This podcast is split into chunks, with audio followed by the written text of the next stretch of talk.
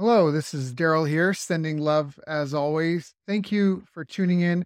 I just want to say if you like this interview, you can check our website for companion workbooks, action guides, tools, checklists, templates, and show notes with links for everything mentioned on the call. Just visit bestbusinesscoach.ca. That's best, B E S T, businesscoach.ca. Enjoy. Hi, everyone. Thank you for joining us. My name is Daryl Urbanski, your host as always. And today we are joined by Matt Astifan, founder and creator of Web Friendly. Web Friendly is a media company focusing on news, trends, and insights for creators, publishers, and marketers. He's been online in various capacities since 2009. He's worked with some major players in the industry. And today we're talking to him about what it means uh, for the what the creator economy is and what it means for us moving forward. So Matt, how you doing, my friend? Long Doing time no great. talk. Thank you. Hey, yeah. So um, obviously, I mean, you've worked with some big names. You've you've been involved in this industry at a deep level. Uh, you know, really even an early innovator, an early adopter in a lot of things, which I want to get into. But before we even get into any of that, how did you get started? Like, were your parents entrepreneurs and marketers? Do you come from a family of business owners? No, I was actually really into film and I studied film and worked in the film industry. You know, in my early 20s, I wanted to be a movie director. Still, still want to do some some movie directing maybe one day. Uh, and um, yeah, I was working there, and then a friend of mine became a real estate agent and convinced me to become a real estate agent. And I thought I would look really cool if I was a realtor. So uh, I took the course, got the books, passed the test, became a realtor, and then I just failed miserably at real estate. I spent a year in real estate without making any money. By the end of the year, I had over thirty thousand dollars of credit card debt, and uh, I was really struggling. So I went to my managing broker like around October, and I was like, I got no sales skills, I got no marketing skills. Like, what should I do? You know, I was young, I was like 23 or something at the time. And he's like, You're young. He's like, Why don't you go figure out this internet marketing stuff? So I did. Um, and I also, you know, ended up starting a meetup and all this, you know, a meetup to have like a mastermind of people who are also studying marketing. It was actually, I got um, John Reese's Traffic Secrets 2.0. I think that was like the first million dollar weekend launch or something. I remember that. I think that was the the hook on that one. And yeah, me and my friends like we sat at my place and just watched these DVDs. The DVDs are like CD-ROMs. I don't even know. I don't remember. I just remember we were like sitting there watching and learning and stuff, you know. And then we formed this little mastermind, and eventually I became better at, at marketing than real estate. So then I ended up quitting real estate and uh, my initial kind of venture into like entrepreneurship was i would teach these weekend workshops like in-person workshops teaching people how to set up their social media accounts like literally logging in signing up for twitter facebook youtube linkedin and then like making your profile like writing your bio like how, how to tweet Yeah. stuff like that and i did that for like What was the hot social media back then when you first got started? when I first got started, Twitter was hot. Twitter had just got started. Uh, this is before Justin Bieber. Like I was like, I think when Justin Bieber got on, that made it hot. Then Oprah got on, and then that made it really hot. And I think that was kind of like, yeah. And then like I think I think it went, yeah. I think when Justin Bieber, Shaq, Oprah, something like that. It was like when the celebrities started hitting Twitter. That's when it started really blowing up. And then you know after some years, it just became like a spam fest. And now I think Twitter's making a big comeback. So I'm happy about that. Yeah, yeah. The, for those that are joining in, this is this is being recorded around when Elon Musk just made a majority purchase of shares in Twitter. Super excited about that. Go freedom and free speech. I think that's a big step in the right direction. We'll see. We'll see what 100%. happens.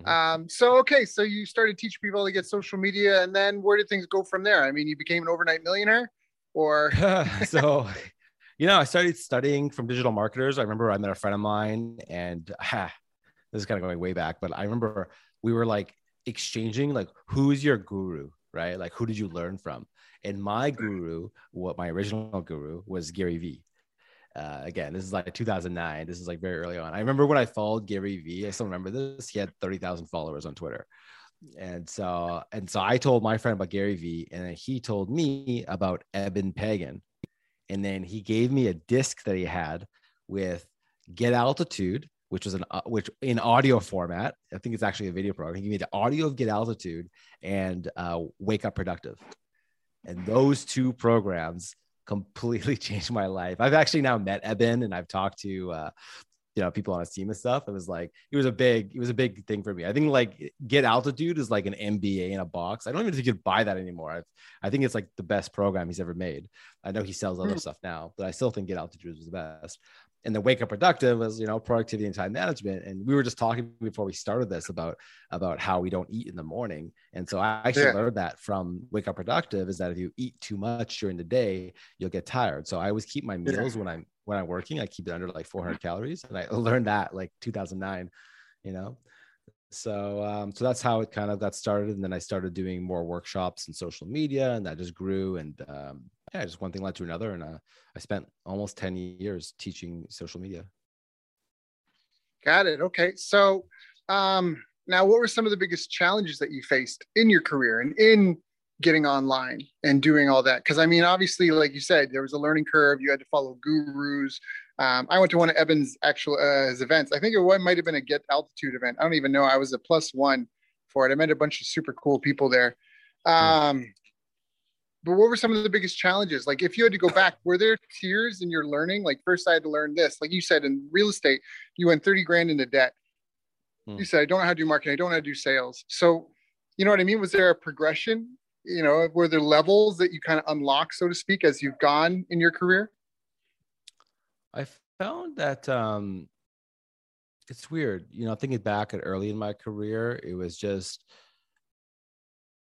always kind of you know making progress going to the next level. I think there was a lot of knowledge that you know if I would have had it early on, I would have you know grew way faster. You know, because I was learning business as I was going. You know, as an example, like when I would get clients, I never really saw the value of like having clients on a subscription and systematizing things and hiring people to do things you know like when i was you know first getting started you know that i just thought like i will do this project for you and you will pay me and then i will do another project for you and you will pay me you know so you know there's you know it was just just like you know a lot yeah, of hungry months there yeah, a little bit. I mean, it was funny. It was like in Canada, like I'm in British Columbia. It was funny because when I got started, the year I got started, there was all these grants available through the government that would pay you to get trained. And so because of that, I had an exceptional first year in business and second year business where like basically people would apply for a grant, take my course, and then I was I made a lot of money from from these programs, right? So I was lucky that I was like naturally getting into teaching courses. There was these grants available, and you know, so things were good, right? Uh, those obviously washed up after some time, and then um, and then I realized like, wait a minute, like my sales are not as great as they used to be, and so then I had to kind of innovate and do more. That's when we kind of started moving the courses online and focusing more on like a global audience versus a local audience, right? But I would say like um, more recently, um, over the last few years, like between like 2016 and 2018 I started feeling like I didn't want to put myself out there as much and I didn't want to continue growing a, a, personal brand. And I struggled with it for a long time because I was a public speaker. I was always out there. I was always posting. I had absolutely no fear of uh, putting myself out there or being famous or anything like that. And I think I got a little glimpse of what it was like to like become well known or famous or whatever from some. Yeah, and it's not all sunshine and rainbows. Yeah, and then I started seeing what it was like, and I think, and I also I had a child, and I started, you know, feeling a, a little bit more fear around kind of like what it's going to look like in 10 or 20 years what is my son going to think about this or what if i say something wrong and like you know all these kind of things which are completely irrational fears i think. Like when i the more i think about it I, the more i think it's very irrational and I'm, I'm a very rational person you know? So i spent the last couple years where i'm kind of working more like you know behind the scenes and i and i actually really like it. I love like some of the most successful projects i've done is i was in the back doing the marketing and all the operations and everything else was being handled by the client and i would get a percentage of the sales or or they just pay me yeah. really well and that was some of the best stuff because then I could just focus on the art, focus on the craft. And I love like the art of marketing. And I love being able to have that freedom where I'm just focused on the marketing and the messaging and like the, the, the customer journey and like all that. And when I get to do that, love it. And then, you know, in my own business, I also have to figure out the deliverability, not the sorry, not the, the, the deliverables and like managing the clients and like all that, you know. And then it's like there's just it takes away from that the the art form of of marketing and so that's been kind of where i've been um, at over the last few years is like, you know, do I put myself out there? Do I not? And I tried a lot of different stuff of like how to not put yourself out there, but I just started this new show, Good Morning Marketers, and uh, you know we're like four episodes in right now, and already like my inbox is blowing up, and I just thought it was so interesting how fast it happened. Like the first four episodes, honestly, I don't think they're that good, you know. Uh, but just just they're everything's getting distributed. People are seeing it, whether they're watching it or not. Is the, you know they just see that I'm you know out there again, like oh Matt's back and it's just so interesting seeing that um, how fast that uh, you know everything just like came back. So yeah, it's still an interesting uh, you know exploration of like you know benefits, pros and cons of like being a personal yeah. brand versus not. Yeah, yeah, yeah. I, I definitely get that because I mean I want the money, I don't want the fame. you know, because there's pros and cons that come that come with it. But I want the um, freedom. you know, that's my thing too. Is yeah. like when I think about the money, is like, you know, money's okay. Like I'm, you know, I'm comfortable, whatever. But it's like, uh, yeah, it's uh, sometimes I feel like the fame it takes away some of the freedom. You know, like it, de- really it definitely famous, does. Yeah, if you're really famous, the, you can't go to the mall. You know, like stuff no. like that, right? So, and the problem is, you know, your income still goes up and down occasionally. Like there's people that are famous and they're broke and they still have the security issues right? Like like those don't those don't those don't go away. Those don't cost any money because they live in other people's lives type thing. Other people have thoughts and feelings about you. I remember when i had my martial arts school it changed my life in my hometown because before i was whatever i just powwow around. But once i had a school you know i had hundreds of students and i had kids at my schools and stuff. So i remember i was out one saturday night you know, and, I, and this is before weed was legal in Canada. And I'd been drinking at the bar with my friends, like just a normal, like just a normal 20 year old kid, you know, like I wasn't, I wasn't a bar star or anything like that. But we go in the street and we go in alleyway to smoke weed. And I remember going into the alleyway, some of my students came out the other side and I felt some type of way about it. I was kind of like, this isn't, I'm supposed to be a role model. I don't know who's watching me. I don't know who's around and we were like, guys, let's just go, let's just go home. Like, let's go home and finish the party at home type thing. Mm-hmm. Um, but it was like that. Like, I felt like I couldn't, you know what I mean? Like let loose in public, so to speak. I've never been a big party guy. I did, I, when I was, I, I moved out when I was 17 and, and um, worked nightclubs as soon as I turned 19 so I could see my friends on weekends. And after about a year of that, I was done with the bars. Cause I mean, you have 500 people in a nightclub. I'm dealing with the 20 people having the ter- most terrible night out of all of them. You know what I mean? So mm-hmm. I, I've ne- never really been in drinking and all that what would you recommend to someone that's starting out? Like, does that mean that they got to go out, they got to network, they got to be public, they got to put their face out there, they, they have to build a personal brand? Like, what did you learn then? I mean, you said you were able to be behind the scenes for a bit. So if someone's starting out online, whether it's e-commerce or a course or even a service, what do you what do you recommend to them? I mean, I can't say I would give the same recommendation to everybody, right? I think that the personal brand comes with, you know, more influence, more status. Um, for sure, conversion rates go up like crazy. I remember when, you know, if you're, you know, I did a lot of JVs, like JV webinars, that sort of thing. And when you do a JV with somebody who's like well known, their conversions are through the roof uh, we won't mention the name, but we both have a mutual client we are working with, uh, you know, looking at his stats and like, I had never seen conversions so high on, on ads. I was like, he's just getting crazy click-through rates, right? Cause he's well known, he's a podcast and, you know, he's an author, all that stuff. So there's definitely a benefit to it, but like, I don't think that everybody needs it. Right. I know a lot of very successful people who have businesses that are, nobody knows who the hell they are. Right. So it's not necessary. It's just that, you know, it's to me it's easier to build a personal brand and make money or get clients you know and so on or like you know like for me even when i get client work i'm never like out there trying to like run ads to get clients. I literally would just message some people and say i'm available. You know anybody? You know or like hey do you want this thing? You know and it's just people just know me and they know that i'm just you know i'm cool whatever. So i'm more so like se- selecting you know projects to do versus trying to like go out there and hunt for them so and, I, and it comes from you know my history of of you know public speaking and videos and courses and content yeah and, kind of and even right? who you worked with and all that. Okay okay okay. So what are some of the greatest mistakes then? Like you talk about marketing as an art form. What are some of the greatest mistakes you see business owners and clients and entrepreneurs making? I guess i mean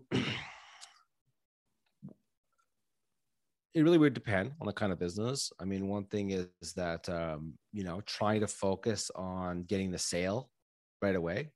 I know for a long time I did that where I was chasing the sale.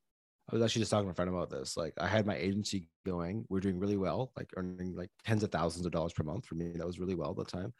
And it gets to a point where like I was like, oh, I want to, you know, make wait, I want to make millions or I want to make a million, whatever, right? And it's just very hard to like scale a service-based business like that where um, you're not out there creating content and like building cult relationships you know with your audience and having you know people uh, like you for your content you put out whether it be your you know we talk a lot about like the difference between a creator and a publisher right? Like a publisher is like a brand that's publishing content. A creator is like a person creating content right so whether you be a publisher or a creator, like I think that doing that is it takes like two years to see the results. But then when you see the results, it's like exponential. I remember having I have a friend of mine that I remember we were in a mastermind together and he said that he was going to go all in on blogging and creating content. And I was like, no way, man. It's all about ads and funnels get the money, you know? And I saw him for two years, didn't do any, didn't make any money, you know, wasn't doing very well. And then two years later, blew up, right? And and now I think he's worth like tens of millions of dollars, you know. So I think that that's the thing is that a lot of businesses are focusing on ads and funnels and let's get the sale, that sort of thing. And it's good. You got to do that to stay in business, but you also need to focus on the content you're creating. Like you got to be a publisher, right? You got to be a creator, right? In order to right. really see it down the road, because you're going to get burned out in two years, even if you're making. Well, it's funny. You, it's funny you mentioned Gary Vee before, because I remember uh, one of Gary Vee's mastermind videos I was sent he was talking about everybody needs to be producing 10 times more content than they are right now but right.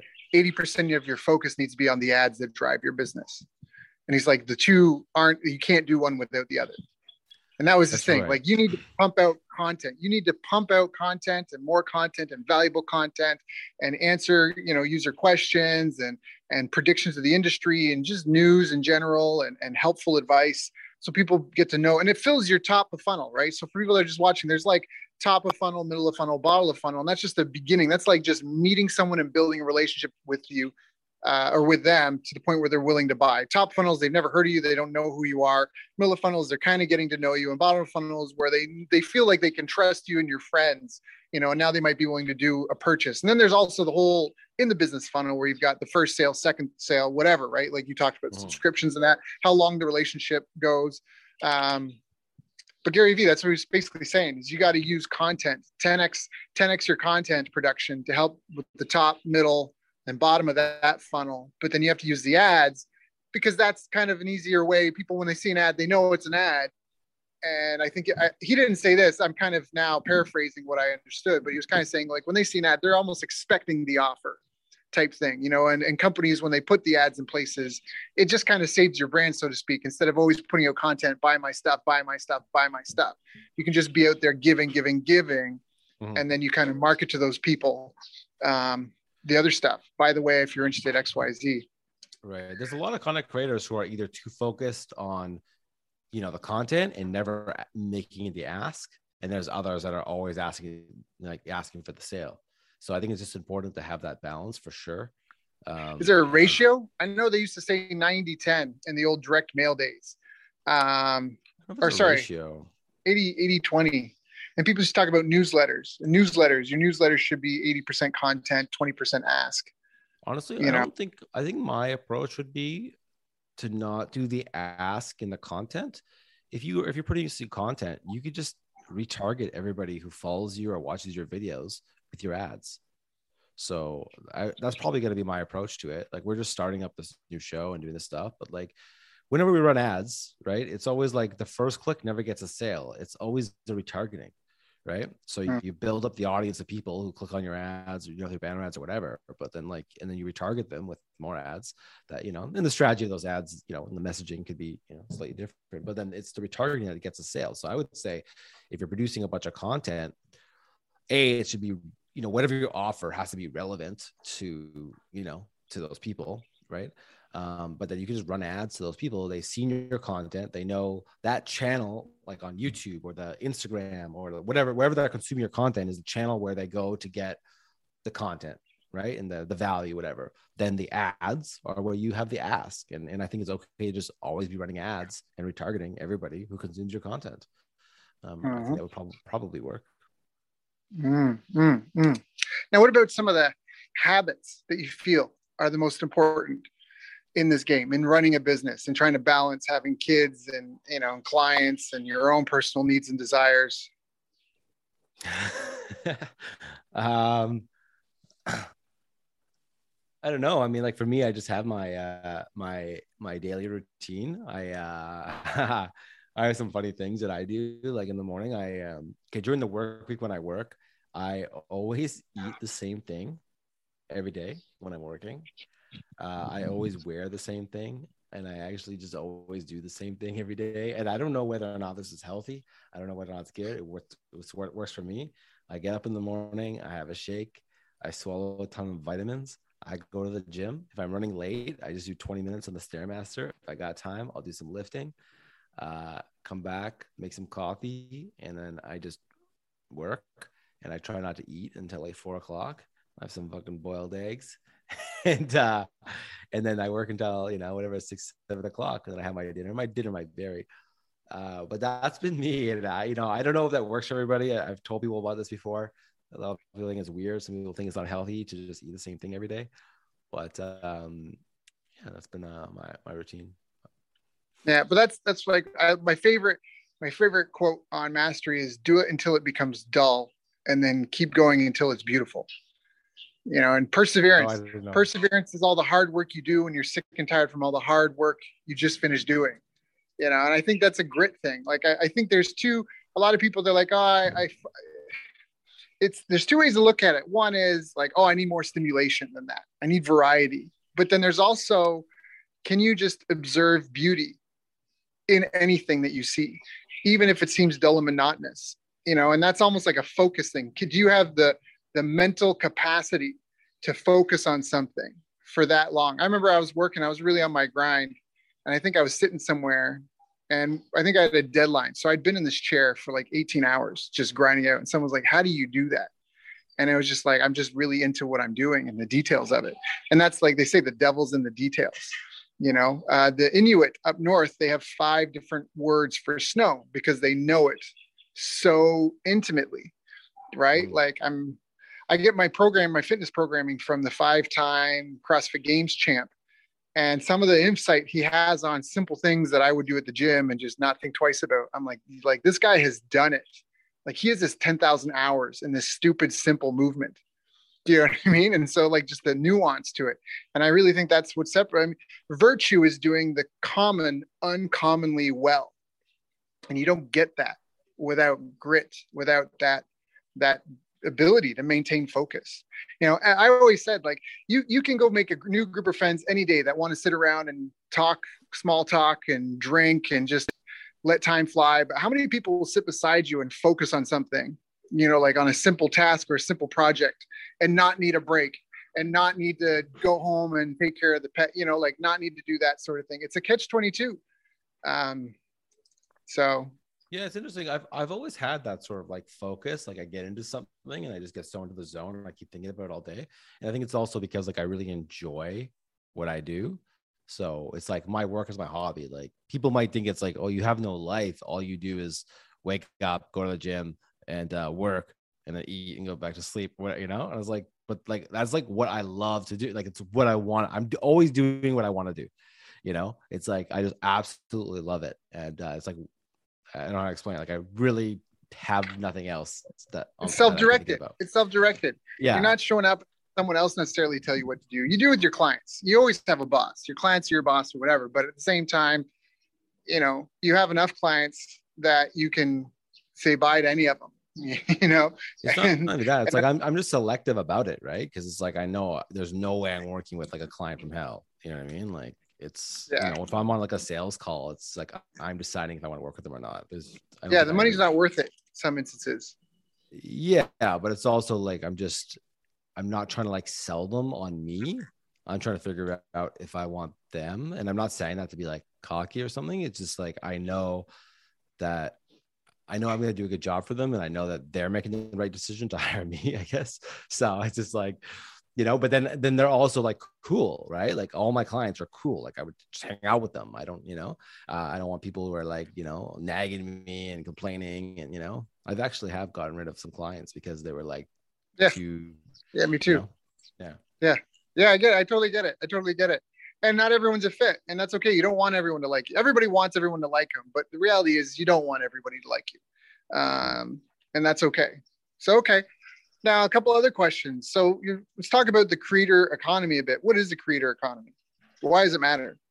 creator economy is maybe it's getting outplayed that word i think one, one of gary vee's book was called the creator economy wasn't it it was I don't know. too. Maybe. I think his second book was called Creator Economy. I just realized how played out that word is.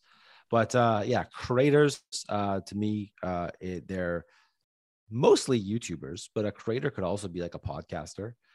Um, creators are usually a person who is producing content um, with them in it, right? Whereas like a publisher, you could look at like you know like Forbes or Business Insider. Those are like they're publishers. They're also media companies. They're publishers. They're publishing content, but under like a brand, right? Yeah, it's a brand, and they've got like a roster of creators. It seems like. So what I'm seeing with the creator economy is that it is going to blow up over the next few years. So right now, in terms of how much um, businesses, companies are spending by advertising directly with creators. So if you ever watch like a YouTube video and they're like, "Hey, thanks for watching. This video is sponsored by NordVPN," you know, eh, you probably heard that one a lot, right? That's like companies spending with creators. So uh, right now, uh, I think 2022 they estimated that it's a 17 or 18 billion dollar industry, and it is estimated to be a hundred billion dollar industry within five years. And what I think is going to happen is because of what happened with the cookie. So Safari, Apple uh, originally was on mobile Safari. Now it's on all Safari. Apple killed the cookie because of privacy issues, right? Google says they're phasing out the cookie by the end of this year or early next year. So the cookie's going away. So personally, I had on webfriendly.com, I had a lot of affiliate links on these articles, and we used to make about two thousand dollars a month from all these links and all the traffic we were getting. When they killed the cookie, and more than half of our traffic was on mo- actually more than I think eighty percent of our traffic was on mobile because we used Google AMP and other things. We're really optimized for mobile, and now we make less than two hundred dollars a month, right? So it really killed the like i was all about "Well, let's make blog posts with affiliate links and let's grow this right? And totally killed it. So the cookie's going away and also it killed facebook. So anyone who's been following the news about the cookie that's why facebook is very mad at uh, at apple. And that's why they they also their sales of or their you know um, revenue has gone down. And so um so what i think is going to happen is because of the tracking and the precision targeting and all that stuff that the cookie gave us and there's there's solutions in place for like the next cookie that's going to come out um, there's a lot of different technologies that are being discussed right now but Like email gonna- what's that Like email hashes. i don't know what email hashes Oh, we can get into that after. Sorry, I sorry. didn't mean to interrupt. I didn't mean to anyways yeah there's there's like different technology that they're talking about that they- they might use but it's going to take a few years so in the meantime i think that the best way to target people is through these creators so creators have their data and analytics that maybe youtube gives them for example and they know what kind of audiences they have they're making content for certain audiences and you can go direct to them and say hey do you want to work together? I'll pay you this much and you give me a shout out on the video and you know um, I was also looking at different tech incubators, like there's like Techstars, uh, 500 startups, Y Combinator, and I was actually going through looking at what kind of startups people were were building, and what I noticed was like, I'm not even exaggerating. I think around half of all the startups had to do with connecting creators with brands. So a lot of people are working on this. FameBit, which launched in 2009, I think, or 2010. What is What can't is remember. it? It's called. Fame- it used to be called. Yeah, it was called FameBit. I think it was 2010. I forget the exact year, but Google bought them, and now uh, if you go to uh, YouTube, uh, I think it's YouTube Partners, is actually originally the, the FameBit software that would connect brands with creators. So this whole idea of connecting brands with creators is the next phase of advertising, and I think that that is what every creator is now a media company. And so I think it's going to mm. be bigger and bigger that brands are going to be working with creators. And what's great about it right now, it's the wild, wild west, right? You're not going into a platform and running an ad and then sending it, you know, to these Right. creators. They actually have platforms like that for podcasts, right? There's a lot of uh, platforms that you can uh, run. Um, it's called dynamic ad insertion, right? Where you could, you could record an ad, and then you could say, "I want to place it in in podcasts about this," and it's all automatic. So they've done that for podcasts. Um, so, and of course, you could advertise directly on YouTube, right? But in terms of getting the working directly with the YouTuber and and having them promote your product, that sort of thing, it's just it, it's blowing up. It's going to be a really big industry, and a lot of these YouTubers are uh, they're also launching their own brands and products. We've talked a lot about this on our on our podcast. Like, who's going to be the first billionaire YouTuber? It's going to be Mr. Beast. You know, Mr. Mr. Beast, easy. Yeah, I was about to say that. I, he I, I think Mr. Beast, so but I also I'm I'm also got my money on the Nelk Boys and Gary Vee. So I Gary Vee and who? Who? The Nelk Boys, Full Send. I don't Full know Send them. podcast, Nelk Boys. Yeah. So they oh, launched oh, their own I seltzer. I know Full Send. Okay. I think what they're gonna do. Yeah. So they launched they launched Boys. a seltzer called Happy Dad.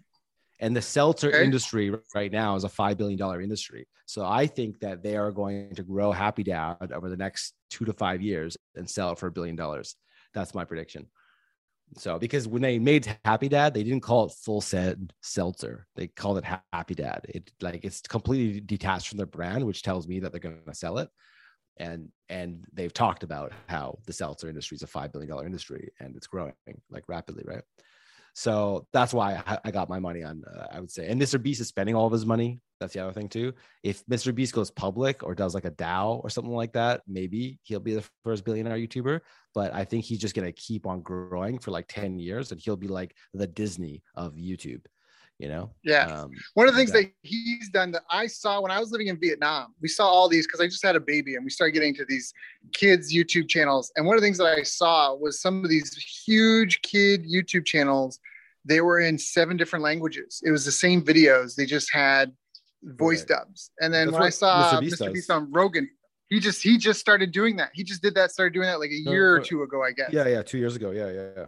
Even like yeah. Neil Patel talks about that too. He's like the, you know, the the low hanging fruit for more traffic through Google is translations, and he got big into like translating for in Brazil. Like Neil Patel is really big in in Brazil, right? I don't know what the language he did, but he was all about that. He's like he just he had so many blog posts. All he did was translate everything into all these different markets right? So yeah, it's definitely yeah, and there's it's so much huge. less competition in those other markets. Advertising those markets is way cheaper. Yeah. Like a lot.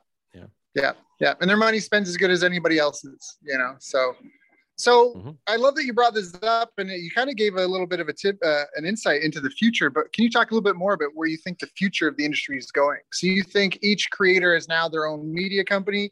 You think that brands pairing with creators is going to be kind of helping replace you know, like the Facebook, uh, you know, the Facebooks of the world, so to speak, where it's got you've got one self-serve ad platform because you're going to lose that targeting to the same level because a lot of Facebook's unique targeting comes from tracking what happens off of Facebook right? I mean, they've got hundreds of millions of sites with their Facebook pixel.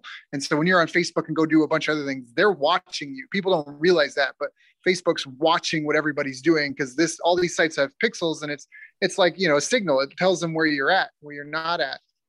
Um, and you say that that's all going away. And so all of a sudden Facebook can only really know what data they buy, but also mostly just like what you're doing on Facebook and what you've told them, your profile data and that. And so you think what you've seen with these startups is it's really there's going to be this kind of influencer marketing is going to be the next big thing. Is that what you're trying to say here? Yeah, basically, yeah. I think there's a lot of platforms. A lot of people are, are trying to get into this market. Uh, YouTube already bought their their company that does it. Uh, Facebook doesn't have that yet. Facebook will likely acquire one of these startups that's connecting the creators on Facebook and Instagram and so on, and then connecting them with the brands it could look like something like what the podcast industry did you know? Um, it could be like a script that you give them that says hey you read this on your show. I don't know how they're going to really manage all that like to know that it got done or whatever.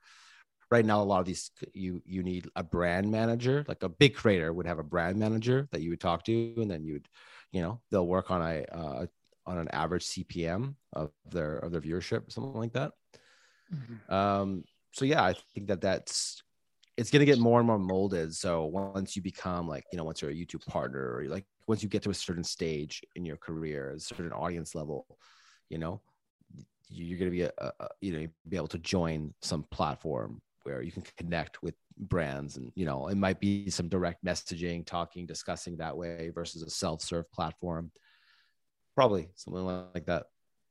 What do you think about web3 and like daos do you think that that's that's a thing that's going to be more prominent? Do you think it's a phase? Yeah. I think uh you know if it gets uh i mean what's going to happen is probably if it gets i don't know a whole lot about it uh, to be honest, to be able to speak like very intelligently about the house. But you know, if uh, if it becomes um, you know legal and all that, to be able to do that and uh, raise money that way, uh, which I think it would be. I think I, I could see it going that way. Uh, it would be interesting for companies to raise money in, in that capacity. Um, but it'll also be the wild, wild west, just like what we just saw with the whole NFT stuff over the last year. Yeah. Like, it was like 95, 99% trash and now people are adding more utility to their NFT, which makes sense to me. Yeah, the buying the monkeys and all that kind of stuff. Now the whole monkey thing, you know, became a utility. Now you're part of a club, and it's like the Billionaire Boy Club, you know. So yep. I could see that, but you know, a lot of this kind of like buying. You know, I was thinking like I collect retro toys, like you can see behind me here. Like I got a lot of retro toys I collected. I just found like a 2006 uh, Darth Vader piggy bank. It's like on my kitchen right now. I just got it today. And what's unique about that is like if you want it, you gotta buy it, right? Whereas like yeah. collecting an image of, you know, of a monkey or something is like I don't need to own it. If I want to like print out a big monkey picture and and and hang yeah. it on my wall, I could literally just go and take the image and then you know find a good file of it, you know, and print it. I don't I don't need to buy it in order to like enjoy looking at it, right?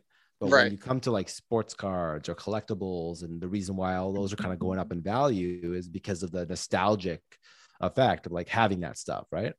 Mm-hmm. So that's where I think like the NFTs and kind of like you know for artists and all that, you know, I'm not I'm not too sold on that. But when it comes down to utilities and uh, being part of a club and a part yeah, that part makes sense yeah. like an NFT yeah, where you're, you know, you're an early founder in something, therefore you get VIP privileges, and your NFT is your ticket for that. It's your proof. It's your wristband. You know that can't be you can't be fudged. That part that part makes a ton of sense. I know some guys ever, that are doing that. Yeah. So do you ever buy lifetime deals like on AppSumo?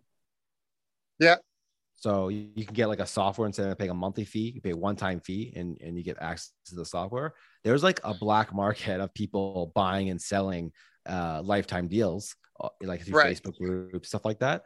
And I actually uh, messaged Noah Kagan, he's the founder of AppSumo, and I was like, "Hey, instead of having this black market where people are getting ripped off, there's there's a whole bunch of stories about whatever, you know, right? Uh, some people like actually figured out what all the codes were for this one software and started mm-hmm. selling those mm-hmm. codes, and they didn't figure it out for months. So people paid for this codes, but then the and the company that people had access to, they were like, "Hey, these these were you know you were not supposed to get these codes, you know? So they ended up like deactivating these people's accounts.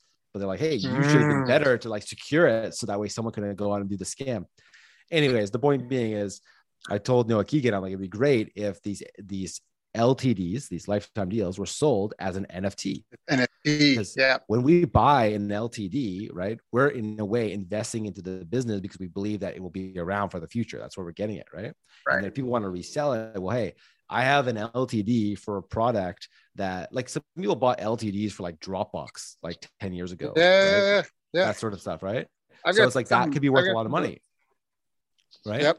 So it'd be great to like buy software as an NFT. Right. And like you could you're you're in as a software company, you could be like, hey, I'm gonna give away a thousand NFTs for lifetime access to this product. You pay a hundred bucks now, but hey, we're gonna be in business in the next 10 years that hundred dollars could be worth way more, right? Imagine you had like yeah. a, a, lifetime deal to like Salesforce or HubSpot or like something like that, and you yeah. bought it very early on, right? So be I think huge. it'd be great be to see NFTs in the software industry. Yeah. Yeah. Okay. Okay. Okay. So we talked about habits. We talked about where this future of of where the industry is going. Who are some of your role models that you look to in the space to try your to sound, like keep an eye on? Oh. Your sound is cutting off here. Oh, sorry. Is this better? Uh, yeah, it's better now. Uh, okay. Role models, man. I don't know. Um, Or at least who do you look up to? Who's your guru? who's your yeah, guru, who's, who's, my guru now? Who do I watch now? Man, I'm you know when I start watching now is I'm more in the observing phase. Like I love observing. Like I've been watching a lot of like Nelk Boys and that sort of thing. They're not marketing. They're not in the marketing niche, but I love observing what they're doing in business. And they don't talk about it directly, but as a business person, I kind of recognize what they're doing. And mm. that's very interesting to me. Um, I've been observing a lot of the community space and community softwares, people who both manage and build communities and then softwares for it there's not a really good like I've done a lot of copywriting for um, LMS softwares, like learning right. softwares, and and um, and I think the aspect of community is probably one of the best ways to increase your course completion rates and, and reduce your cancellations and refunds. Get a community. Right. I actually think that selling a community with a course as like the second tier thing will probably sell better than I have a course plus you get access to the community. I think the community is more valuable. And there's not a really good LMS, SaaS mm. LMS, I should say. Like we talked about this before off, you know, before we're talking about WordPress based yep. ones. I'm not a big fan of that. But based on like SaaS, right? So we got like there's like Thinkific, there's uh Kajabi, there's um ClickFunnels, people use that for their LMS. Uh there's uh Teachable, you know, uh, even Udemy, right? These are all LMSs, but no one's really mastered courses plus community. Um, right. Mighty Networks is one. I personally don't like the the UI and so on of their community feature. I'm in another program where they tried to hack together Circle. It's like Circle.co, which is more of a community thing, but they tried to put courses into it. Didn't really work. Um, there's tribe.so, which is more of like a forum community thing and not for courses. Um, and it's just interesting seeing that space. And I've been just kind of like observing both the entrepreneurs and the platforms and just kind of what's going on there. And I think there's yeah. still a big gap of, of doing it right. I'm glad you brought that up because I think that's an important thing because a lot of people have lost faith in social media. You know, a ton of users have jumped ship from Facebook and we know there's all sorts of new platform platforms coming out. There's like the Signal and the Telegram, and I think there's new one, tr- Truth or Trust or something. Yeah. Um, so it's kind of like you said. I think community is a huge part of it, and it's it's almost like we we we built up these big centralized bodies. I don't know what's going to happen with these big centralized networks. Um, but some of them are being fragmented and now we've got more small players. And it's almost like what you're saying with the creator economy and brands speaking to them it's this it's this ebb and flow between consolidation and dispersion you know it, dispersing and um, I, i'm really glad you brought that up because i think that's an important one. We haven't talked about that but as a business owner no matter what business that you're in you're building a community of some sort right? Like you really are.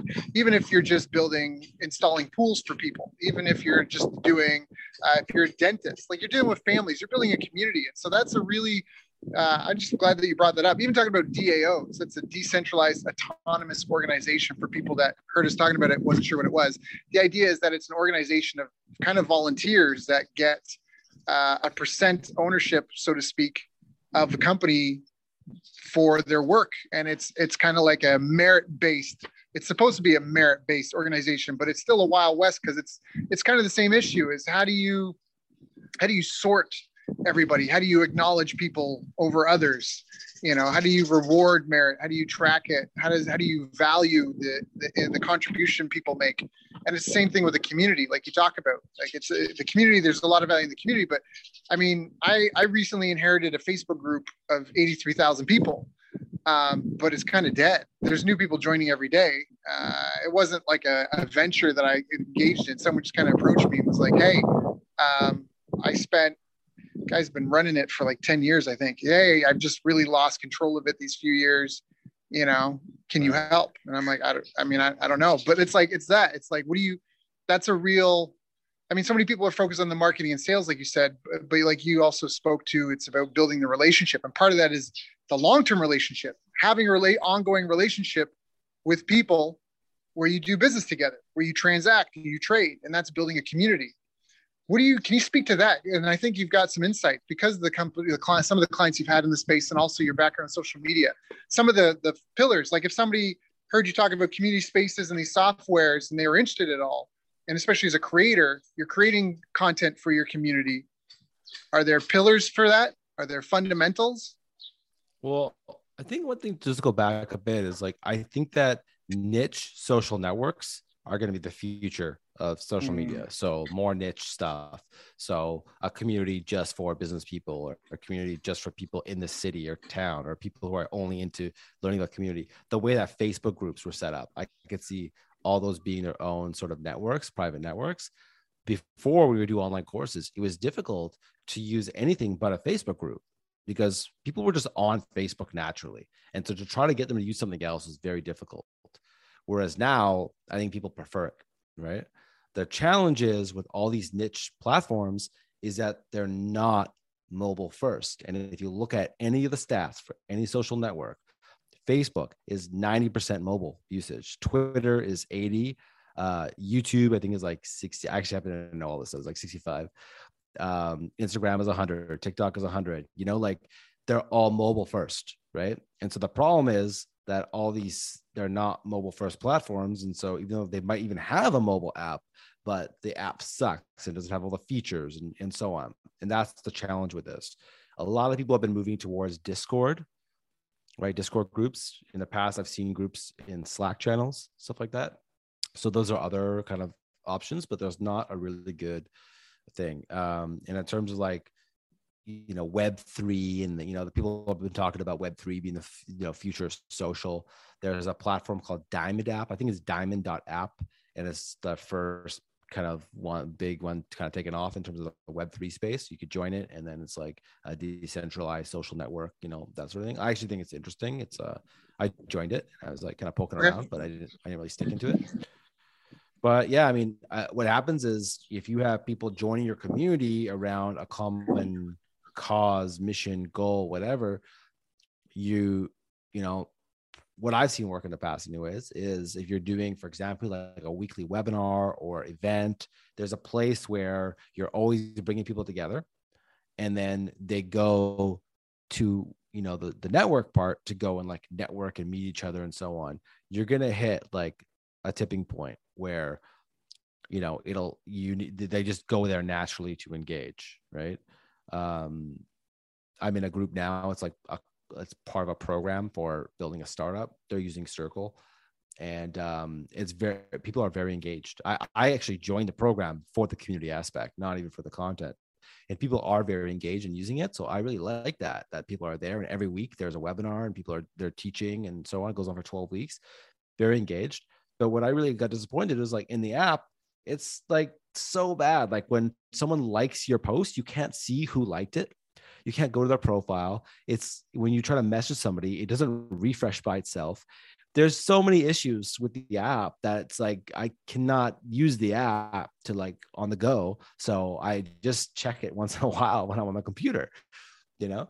And so I think when you if you bring people in slowly, not fast, and they're coming in because of us, you know, it would be great with a course. I think you know they're coming in for a purpose, like to come in every week. You're going to do a webinar or some sort of a meetup, mastermind, and you grow it up slowly. Don't worry about getting big numbers. That way, the people who are there are using it and are engaging. Then when new people come in, they're like, "Oh, I can see how this works now." Everyone's talking about this or talking about that. And, you know, you can easily reach out to people. They could see an example of what it would look like to engage in this community. But when they first come in there and there's nothing there, it's crickets, right? So you got to start really slow. I think that's the key. Um, is what I what I've seen anyways of how, how things start. Yeah, okay, that's really good tip. Now I want to be respectful of your time. I know we already started a little bit late. So before we wrap up, is there anything I didn't ask you that I should have asked you? Um, well, I guess like right now, what I've been working on is the um, the YouTube show, Good Morning Marketers, which is also a podcast. And something interesting that we've been doing with it is I've been handling all the pre-production, so planning the shows. Uh, it's a news show, right? So it's news and entertainment show for creators, publishers, marketers, right? So um, I've been trying to avoid teaching. You know, I don't want it to be an education show, right? We want to get more into entertainment type stuff, right? Um, so I've been handling the pre-production. Then both me and Andrew, who's the co-host, Andrew Murdoch, uh, we do the production together because we're filming together. We figured out kind of logistics of like how to how to record it. We've been using Riverside.fm, which looked very promising, but oh my god, do I not like it? I, I I hate to say it because I was so excited when I found it. I was like, this is gonna be the Zoom killer. This is it, you know. And it's like has so many problems, so many problems. And so I'm not. I don't know. There's got to be something better of like how do you record a show with multiple cameras and multiple speakers? It's like I haven't figured this out yet, but you know we're still we're still going through it. Um, and then there's the post production, which you know Andrew handles all the editing or whatever. But what we do is we end up making we got our, our full episode. We take all the stories, become individual clips, and then we create short clips, one minute videos, both in story format and in a square format. So that way it could work on uploading into Instagram, into the feed, into stories, into reels, into TikToks. We upload directly onto uh, Twitter and onto LinkedIn. And we created this whole distribution right? So what we figured out was if anyone's out there and you want to become a creator, I think news and doing a news show is where it's at. I think doing news for your niche. There's not a lot of niche news shows, right? People think about news like politics and stuff like that but doing mm-hmm. news for your industry if you're a chiropractor you do mm-hmm. news that matters to chiropractors. If you're you know whatever you know like those kind of niche shows. You film for an hour you mm-hmm. you come up with maybe five to seven topics. I figured out that when you do over seven it becomes very hard to distribute because we just do one one a day. Once you're over seven you got to do more than one a day. It just becomes harder to schedule. So do five to seven topics then you just chop it up into videos and then and then you you know distribute it and so on. And i we just started this and we just figured out all the logistics of how to do it all whatever. But now that we kind of figured out okay now we know how to distribute it now our next phase okay now how do we grow all these accounts start getting more and more traction? And that's kind of our next stage for this.